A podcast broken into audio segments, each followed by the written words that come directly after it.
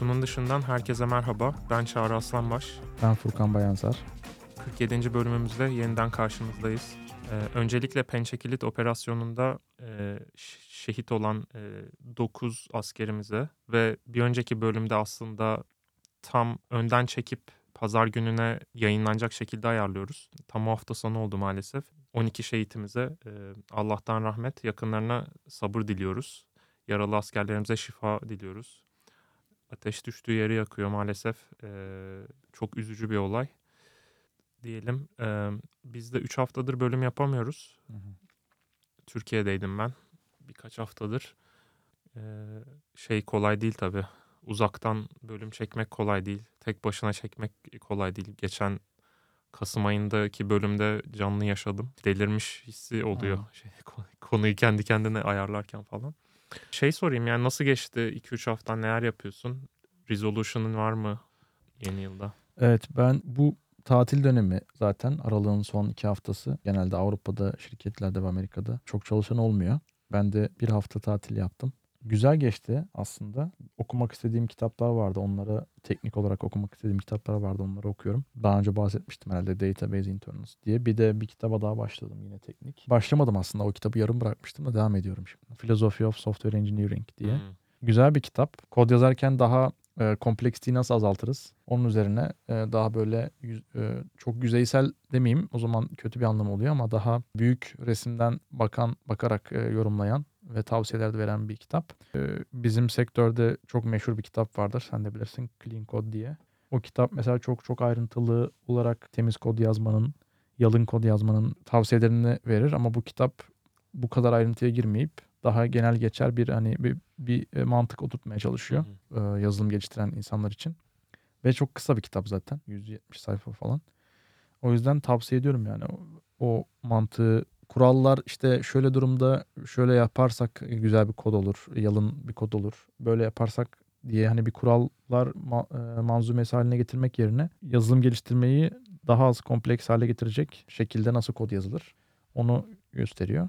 Onun, onun dışında güzel geçti. Benim işte bu layoff'dan durumumla alakalı aslında tam bir değişiklik değil ama e, hala Spotify'dan resmi olarak ayrılmadım. Benim başka bir takıma geçme e, durumum vardı e, layoff'tan önce, işten çıkarmadan önce. O durumun hala netleşmesini bekliyorum. Yani e, şu an kağıt üstünde daha önce de bahsetmiştim dinleyicilerimiz bilir. E, ben geçici bir takımda çalışıyordum. Hala o takımda çalışmaya devam ediyorum. Kendi orijinal takımım kapandı ve çalışanları işten ayrıldığı için benim böyle bir özel bir durumum oldu aslında. O takıma geçebilecek bir pozisyon vardı. Ben ona başvurmuştum. Mülakatlar olmuştu. Tam layoff olduğu hafta o mülakat sonuçları açıklanacaktı. Ee, ama hala ne- net değil benim o takıma geçip geçemeyeceğim. O yüzden hala e, ya şimdilik o takımda Süreç hala devam ediyor. süreç devam ediyor. Şimdilik o takımda çalışmaya devam ediyorum. Ama bir yandan da tabii her ihtimale karşı bir e, iş başvuruları da yapıyorum. Hı hı. Şirketlerle görüşüyorum. İşte bu tatil dönemi olduğu için böyle anca e, insan kaynakları mülakatını yapabildim birkaç şirketle. Teknik mülakatlar tabii e, işte şimdi bu haftalarda oluyor, Hı hı. e, başlıyor. O şekilde benim böyle bu, böyle geçti. Senin Resolution var mı? resolution'ım yok bu sene. Resolution koymayı vazgeçtim. Böyle bir. Evet aslında yani benim yıl yıl sonum biraz e, yıl sonuna kötü girdim. Dolayısıyla öyle çok kafamı kaldırıp da 2024'ün Hmm. sonunda ben nerede olacağım onun planını yapmak bana şey geldi biraz. E, Zor geldi diyeyim. Ama belki yıl ortasında bir resolution yaparım belki. Ben de yapmadım. Hafiften alacağım. Öyle bir resolution olabilir.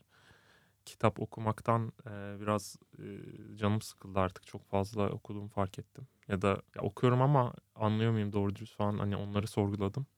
Biraz daha e, hafiften alacağım. Onun dışında geçen yıl ortasında bir resolution vermiştik yine birbirimize. Ya- yaz, yazılı yapmıştık. Onu buldum cüzdanımda geçen. Hiç iç açıcı değil durum yani onu söyleyeyim. Spoiler vereyim sana. O yüzden doğru yapmış olabiliriz yani bu şeyi pas geçerek bu yıl. Ben de Türkiye'deydim yaklaşık 3 hafta falan. Buraya taşındığımızdan beri yılbaşına hep İsveç'te giriyorduk. Bu sefer Türkiye'de girdik. Tabii uzun zamandır kışın gitmiyordum Türkiye'ye. Şeyi biraz özlemişim ya İstanbul'un yağmurlu bir kış havası olur böyle şey. Süper soğuk olmayan, yağmurlukla idare edebildiğin. Tam öyle bir hava vardı. Bazen güneşli hani montu kullanmadığın bir hava falan vardı. Yani hava olarak çok güzel ülkemiz. Burada şu an 0 derece ama haftaya eksi 16-17 gösteriyor. Siz çok iyi zamanda geldiniz. Geçen hafta eksi 15'leri falan gördük biz yine. Evet öyleymiş. Onun dışında ne okuyorum ne izliyorum. Hiçbir şey okumadım Türkiye'deyken. Ee, ona bir ara vermek istedim. Ee, Netflix'ten falan öyle çıtır şeyler izliyoruz. Çerezlik e, şeyler. İşte Lupin'in 3. sezonu geldi. Onu izliyoruz. Yani yapım olarak Netflix'in Fransız yani ekibinin yapımı. Böyle izlemesi cidden kolay. Hani bazen beynim çalışmasın, ekstra bir efor harcamadan ben bir şey izleyeyim de hani dalıp gideyim. Diziyi de anlayayım. Düşüncelerimi de düşüneyim falan dediğin tarzda bir dizi. O beklentiyle oturunca gayet hoşuma gitti yani. Yani tavsiye ederim ama bir yerden sonra artık anlıyorsun yani şey bu Prison Break'in son sezonları gibi artık bir şey oluyor diyorsun yani ha bu, bu kesin şöyle bir ters köşe yapacak yönetmen ya da senarist ve hakikaten öyle oluyor. Onun dışında yine Netflix yapımı bu Beren Saat ve Kıvanç Tatlıtuğ'un oynadığı İstanbul için Son Çağrı filmini izledik eşimle. Film miydi o dizi miydi? Ee, film. Yani şimdi demin bahsettiğim düşünce yapısıyla da oturup bunu izleyebilirsin. Ama biraz moralim bozdu ya bu Türk sinemasının gittiği yer diyeyim.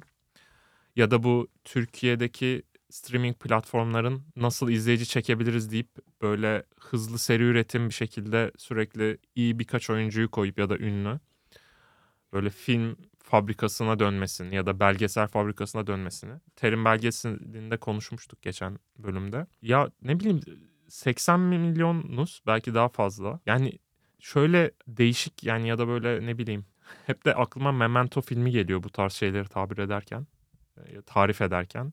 Ya o tarz bir şey yazamıyor muyuz ya? Ya da hani Ölümlü Dünya gibi böyle arada bir gelen, e, çok nadir gelen daha absürt komedi, kendini izleten. Ya bu tarz şeyleri yapamıyor muyuz yani? Ölümlü Dünya 2'yi izledin mi? Sinema- İzlemedim. Gitmek istiyordum, gidemedim. Ee, şeye online platformlara düşerse oradan izlemek istiyorum. Şeyde geldi Kolpaçino 4. Ha. Yorumlarını okudum da şey hani tadında bırakın tarzı yorumlar okudum. Ama şey niş bir kadrosu var. Hmm. Denenebilir yani. Biraz ne bileyim ya çok yapmacık geliyor bu tarz şey filmler. Yani hani aşk filmi, romantik filmi tabii ki o da olacak ama eksik bir şey var ya onu tam anlatamıyorum bilmiyorum. Bilmiyorum belki hani Beren Saat'in oyunculuğunu böyle çok büyük hayranı değilim. O beni biraz e, irite etmiş olabilir. Pek tavsiye etmiyorum. Edeceksen e, yani şöyle edebilirim. Hani o 1-2 saatinizi üzülmeyecekseniz Çöp olmasını istiyorsanız.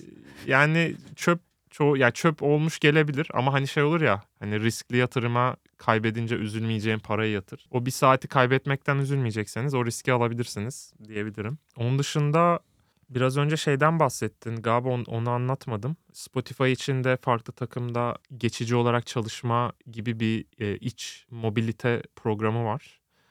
E, sen bundan faydalanıyordun en son. Başka bir takım mühendis arıyordu. Bunun şey olanı da var. Yani şimdi bu mühendislik patikasına, o kariyer patikasına individual contributor patikası deniyor. Yani bireysel katkı sağlama patikası. Ya bu da şu demek. Doğrudan sana rapor eden hiç kimse olmayacak. Sen tamamen hani teknik olarak yükseleceksin ve en son geldiğin noktada başka patikalara e, gönül vermiş ve oralarda ilerlemiş kişilere göre aynı maaş bandında ya da şirket level'ında olacaksın.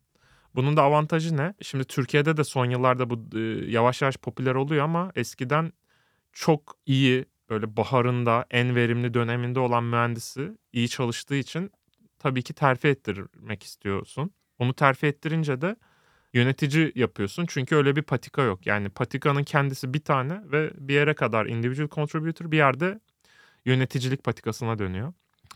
Benim de yapmak istediğim bir şeydi bu Türkiye'de. Yani bunun için terfi almak gerekiyor. Burada iki patika olduğu için paralel bu şeyler, roller ve roller arası yani patikalar arası geçiş yapabiliyorsun.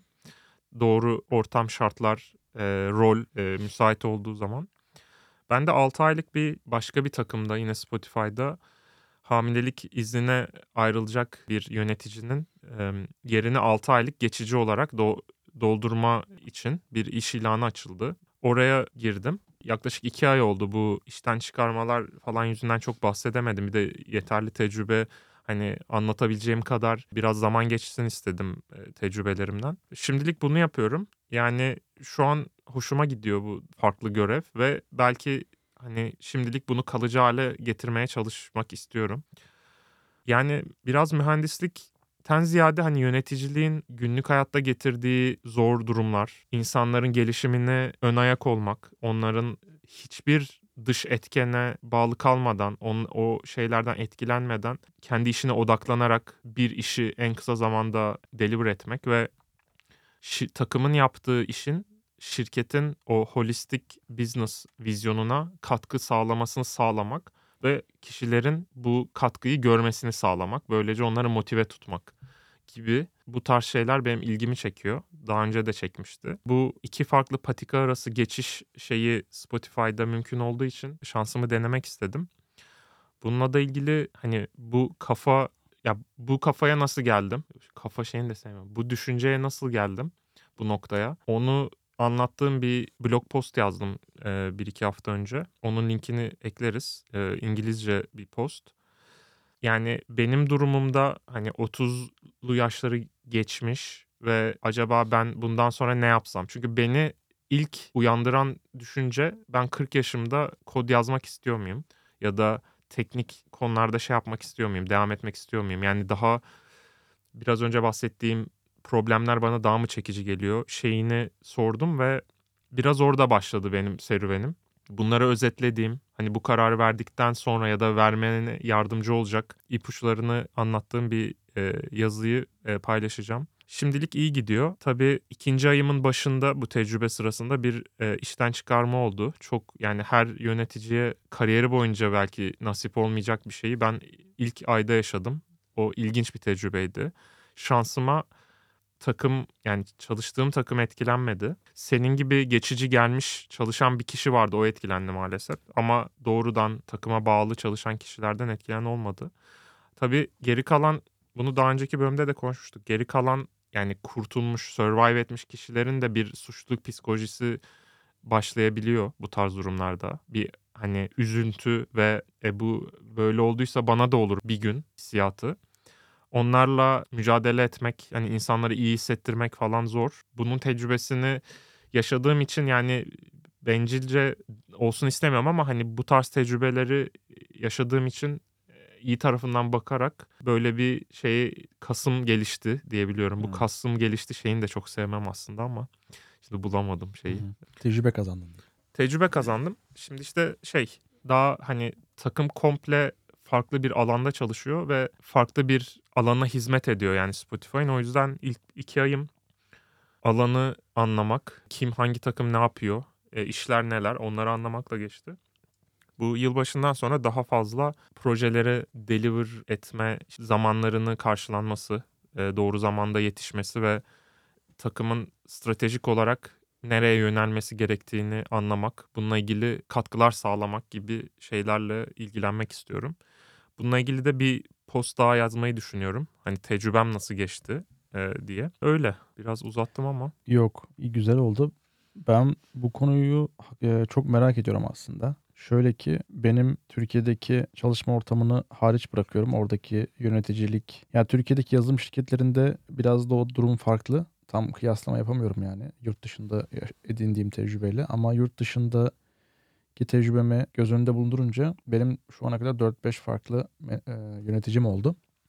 Hepsinin de farklı bir tarzı vardı. Yani her yiğidin bir yoğurt yiyişi olduğu gibi bu menajerler de bana ya bu yöneticiler de hep farklı şekilde çalışıyorlardı. Bunun doğrusu nedir? Ben merak ediyorum çünkü ben de e, işte senin o bir dönem yol ayrımına geldiğin noktaya yaklaştığımı hissediyorum. Yani acaba ben şu an individual contributor yani işte senin de söylediğin gibi bireysel katkı sağlayıcı yolundan mı devam etmeliyim yoksa bir insan yönetme tarafına yani management tarafına da kaymalı mıyım sorusunu soruyorum ama gerçekten engineering e, mühendislik yöneticiliği nasıl oluyor? Bunun hakkında böyle kafamda somut böyle yerli yerinde bir e, tanım yok aslında. Evet.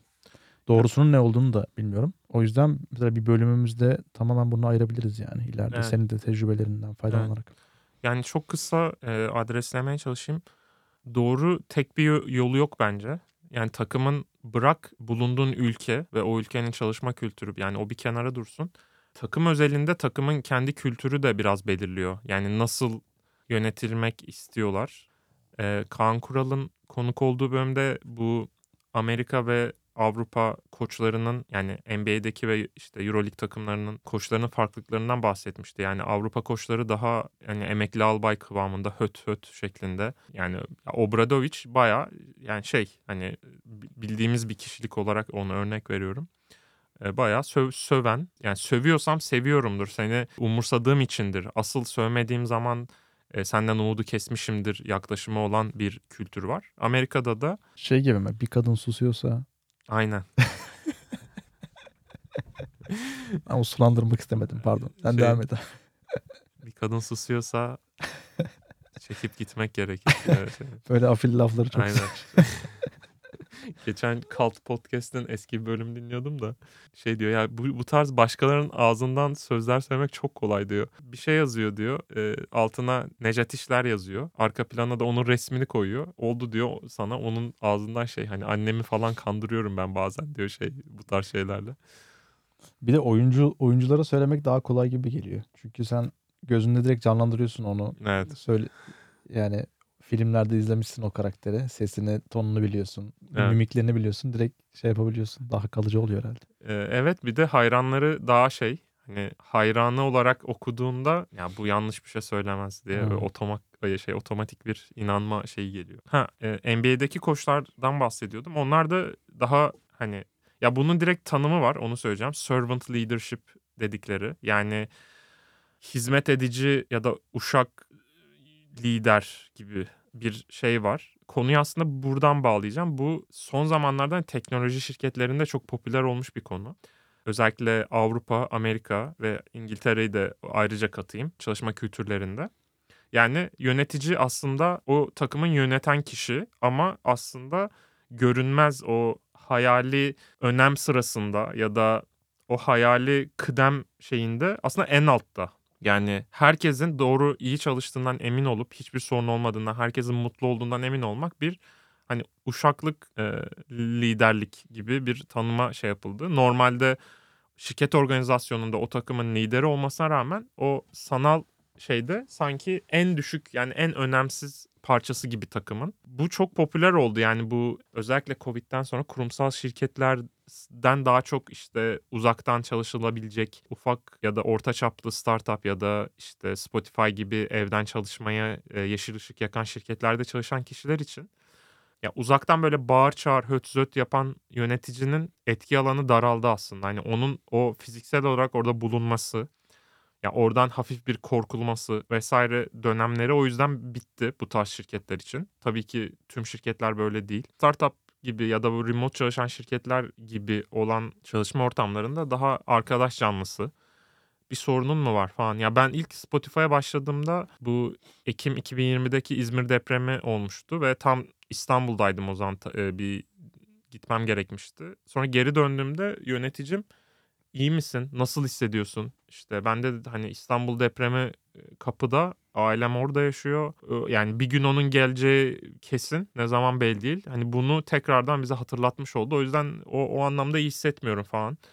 Hani konuşmak istersen lütfen konuşalım bilmem falan. Hani şey olmuştum ya bu hani yeni başladım diye mi yaptı bana acaba böyle bak biz arkadaş canlısıyız falan ama sonradan o kültürün öyle an, olduğunu anladıktan sonra o geçişi hani canlı yaşadım. Yani tabii biraz detaya girmiş bulundum ama demem o ki yani takımın kültürüne göre çok değişkenlik gösteriyor yönetici. Yani yönetici bir kültür getirmiyor da takımdaki kültür neyse yönetici gelen geldikten sonra e, ona ayak uyduruyor. Bu işte NBA'deki ya da şeydeki koçlar da bu şekilde aslında bence. Ama yeni yeni oluşturulan bir takımda herhalde men- menajerin kültürü olu- oluşturma ihtimali de var gibi geldi. Evet. Var ama yani o takım eğer 3 yıl önce oluşturmuş bir takımsa ve bir kültürleri oluşmuş olsaydı ve müdür ona zıt bir bakış açısı getiriyorsa takıma yine ters tepiyor bence. Yani bunu, bunu da gördüm. O yüzden biraz zamanla oturan bir şey. e, takım kültürü. Özellikle uzaktan çalışan takımlar için daha da zor. Fiziksel olarak ne bileyim iş çıkışında bir şeyler içmek falan gibi aktiviteler yapamıyorsun. Biraz daha yavaş ilerliyor o gelişiyor bu. Ama benim gözlemim böyle. Belki diğer şirketlerde farklıdır yani. Bana genel olarak şey çok zor geliyor ama. Yani bir yöneticinin temelde en basit haliyle görevi o takımın kendi içerisinde ve başka takımlarla efektif bir şekilde çalışıp e, çıktı olarak e, şirketin ihtiyaçlarını karşılaması var. Bunu en en verimli ve en hızlı şekilde e, yapacak ama aynı zamanda e, çalışanların da motive ve mutlu olmasını sağlayacak. Evet. Bana bu denge şey geliyor. Biraz e, oluşturması zor geliyor. Yani insanları mutlu etme veya onları tatmin etme konusunda evet bana bana zor geliyor yani. Belki daha Şöyle mesela bu Zor Konuşmalar kitabını konuştuğumuz bölümde yöneticim bir zor konuşmayı çok güzel kotardı. Saygı duydum demiştim. Mesela ben orada bir lider olarak bir güven bir, bu böyle sanki bir su beherde artan bir gösterge gibi düşünürsem böyle bir milim arttı mesela benim o gün ona Hı. duyduğum saygı. Yani bunlar illa takımı yönetme şeyi de değil. Hani takımlar arası e, duruşu, problemleri nasıl yönetiyor vesaire. Hani ya bu yetkili bir abiye benziyor şeyi dediğin an zaten güveniyorsun. daha bu takımda interim deniyor bu arada. Bu tabire Spotify'da yani geçici olarak bir başka bir takıma yöneticilik yapma. Tam çevirisi de vekil galiba değil mi? Yani Ben geçici diye Hı. düşündüm de vekil de mantıklı. belki o biraz ilerleyen süreçte ayrı bir bölüm yapıp hem tecrübelerini hem de genel geçer Hı hı. yöneticilikle alakalı bilgiler paylaşırız. Ben de Ee, faydalanmış olurum.